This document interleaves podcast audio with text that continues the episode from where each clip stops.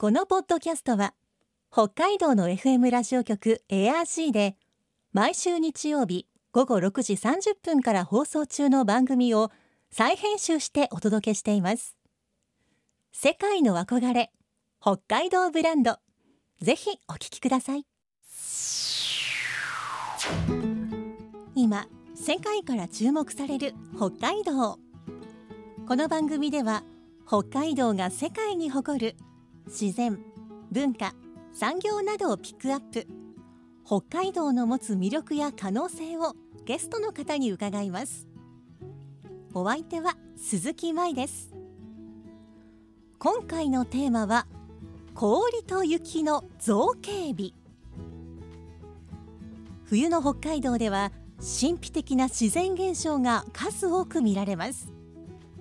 特定の気象条件の中雪や氷が作り出すその美しさは多くの観光客やカメラマンを引きつけ北海道の大きな魅力となっています。今週と来週は雪と氷に関する学問雪氷学がご専門の北見工業大学教授亀田隆夫さんに北海道で見られる氷と雪の造形美について伺います。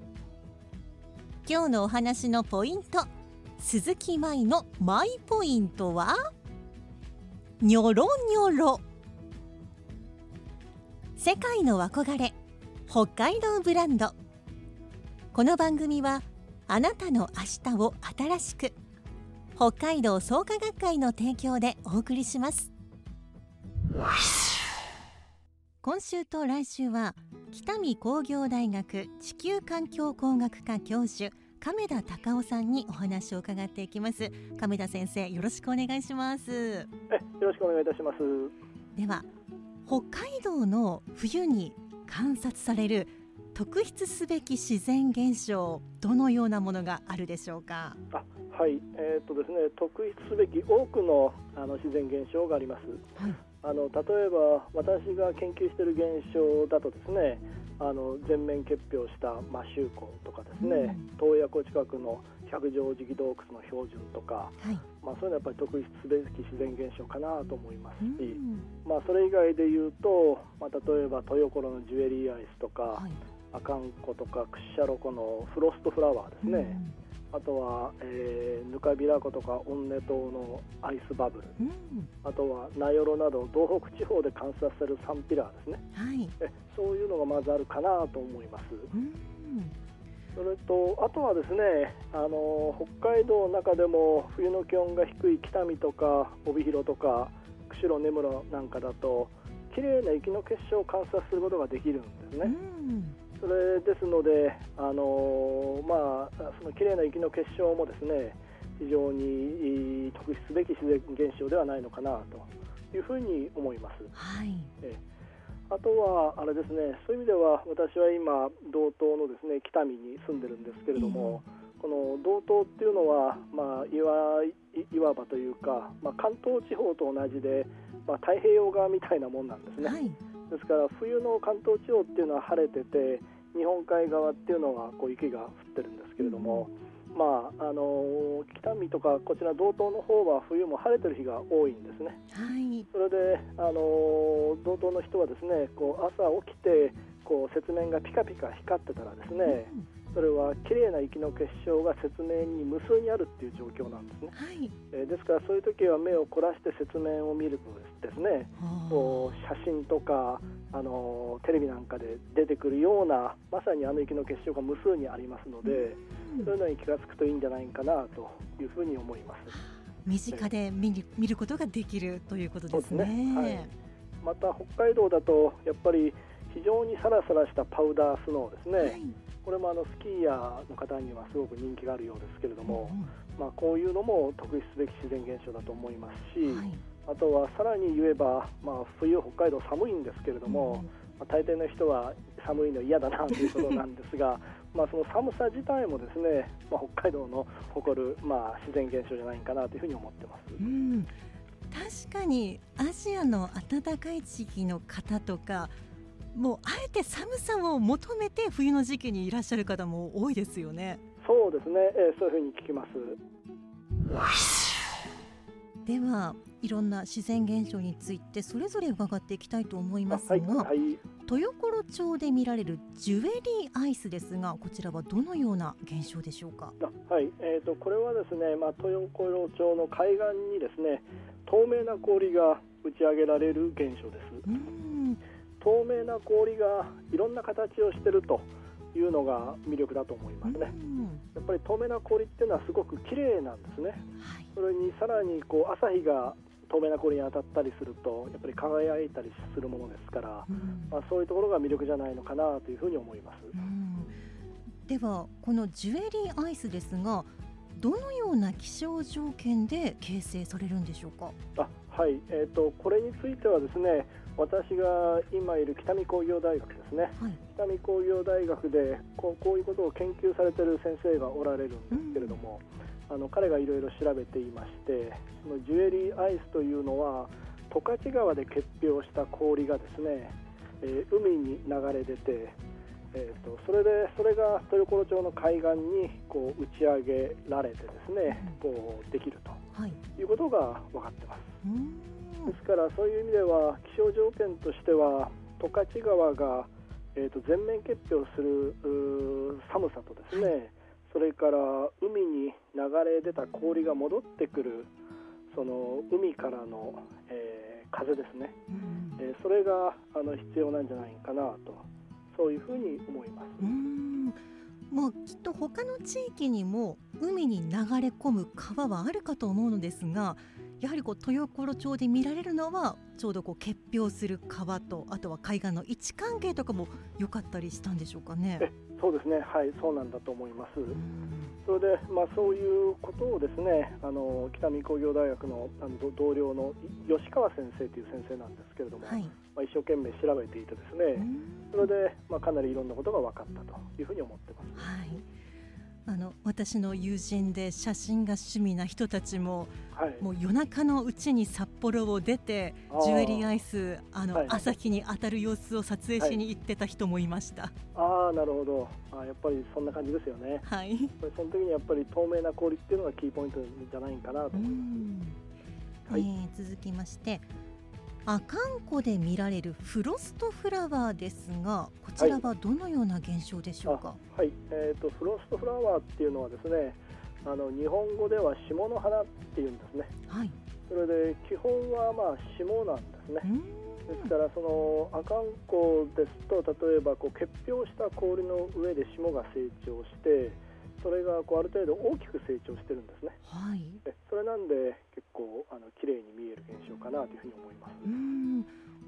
そんな感じですしあとは阿寒湖の場合ですと特にあのフロストフラワーがよく観察される場所があるんですけれども、はい、そこはこう小さな川が流れてるんですね。それでその川からのですね水蒸気が供給されるというようなことも影響してるんじゃないかなと思います。まあ水蒸気がこう冷やされて凍ってそれが実に見事にお花のような形になるんだから不思議ですよね。まあそうですね、えー、あの自然の不思議なところかなというふうに思ってます。うん、えー、他の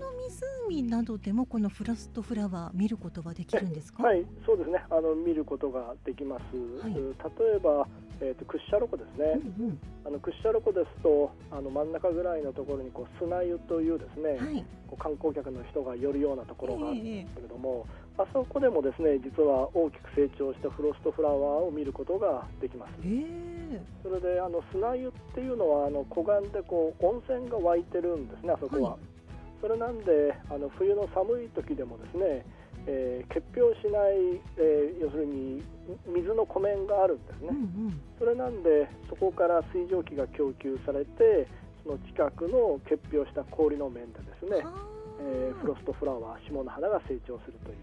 そんなような感じのことが起こってます。うんあったかいところで生まれた水蒸気、これがたっぷりできて、はい、それが近くの寒いところでフロストフラワーになる。そうですね。はい、まさにそういうイメージです。へ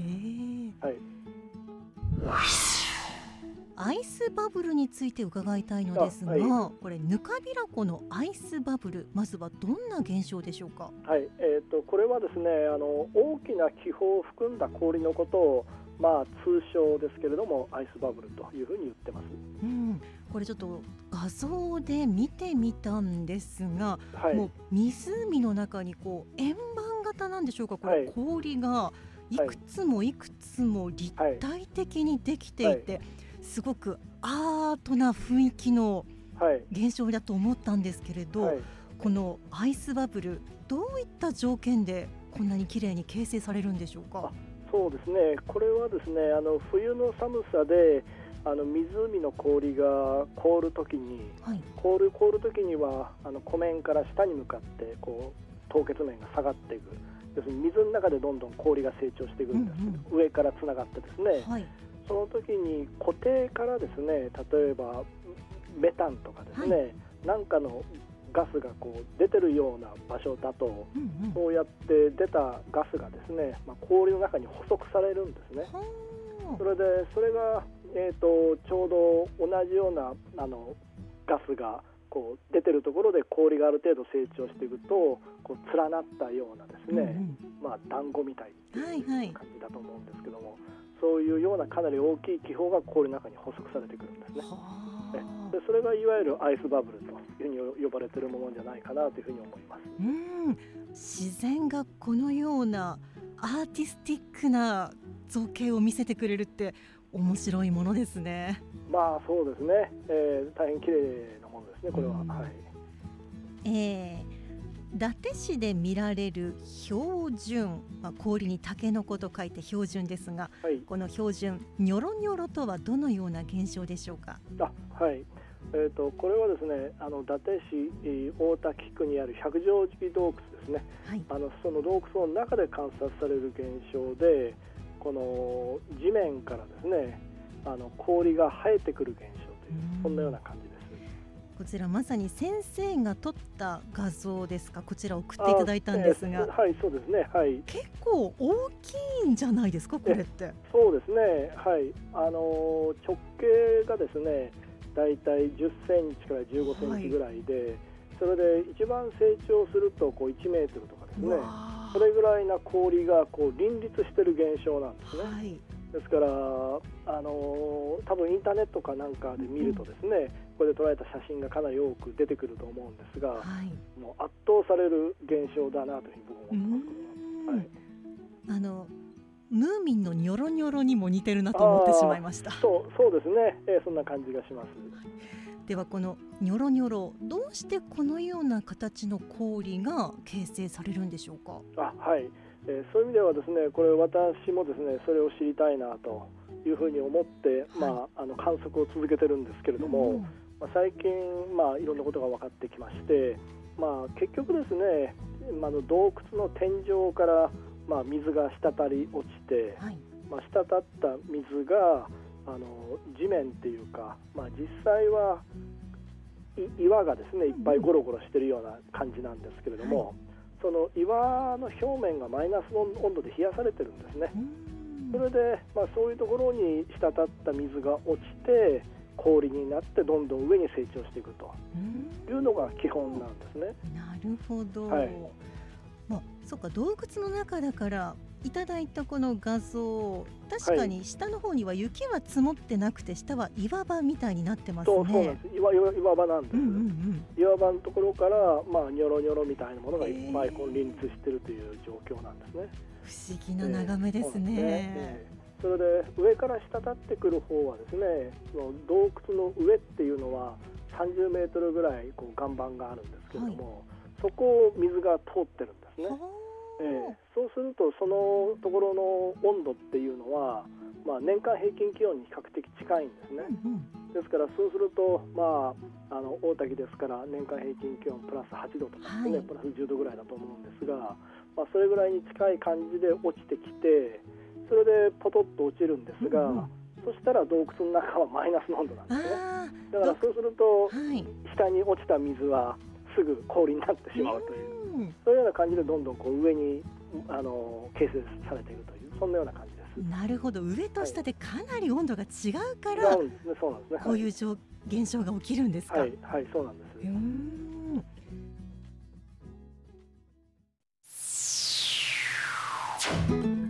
世界の憧れ北海道ブランド。今回のゲストは雪氷学がご専門の北見工業大学教授亀田隆夫さん。今日のマイポイントはニョロニョロでした。今日は五感の面白さからこちらを選んでしまいました。自然現象氷のタケノコと書いて標準の通称がニョロニョロ。なんとも可愛らしい通称ですよね。来週も亀田さんに氷と雪の造形美について伺います。さて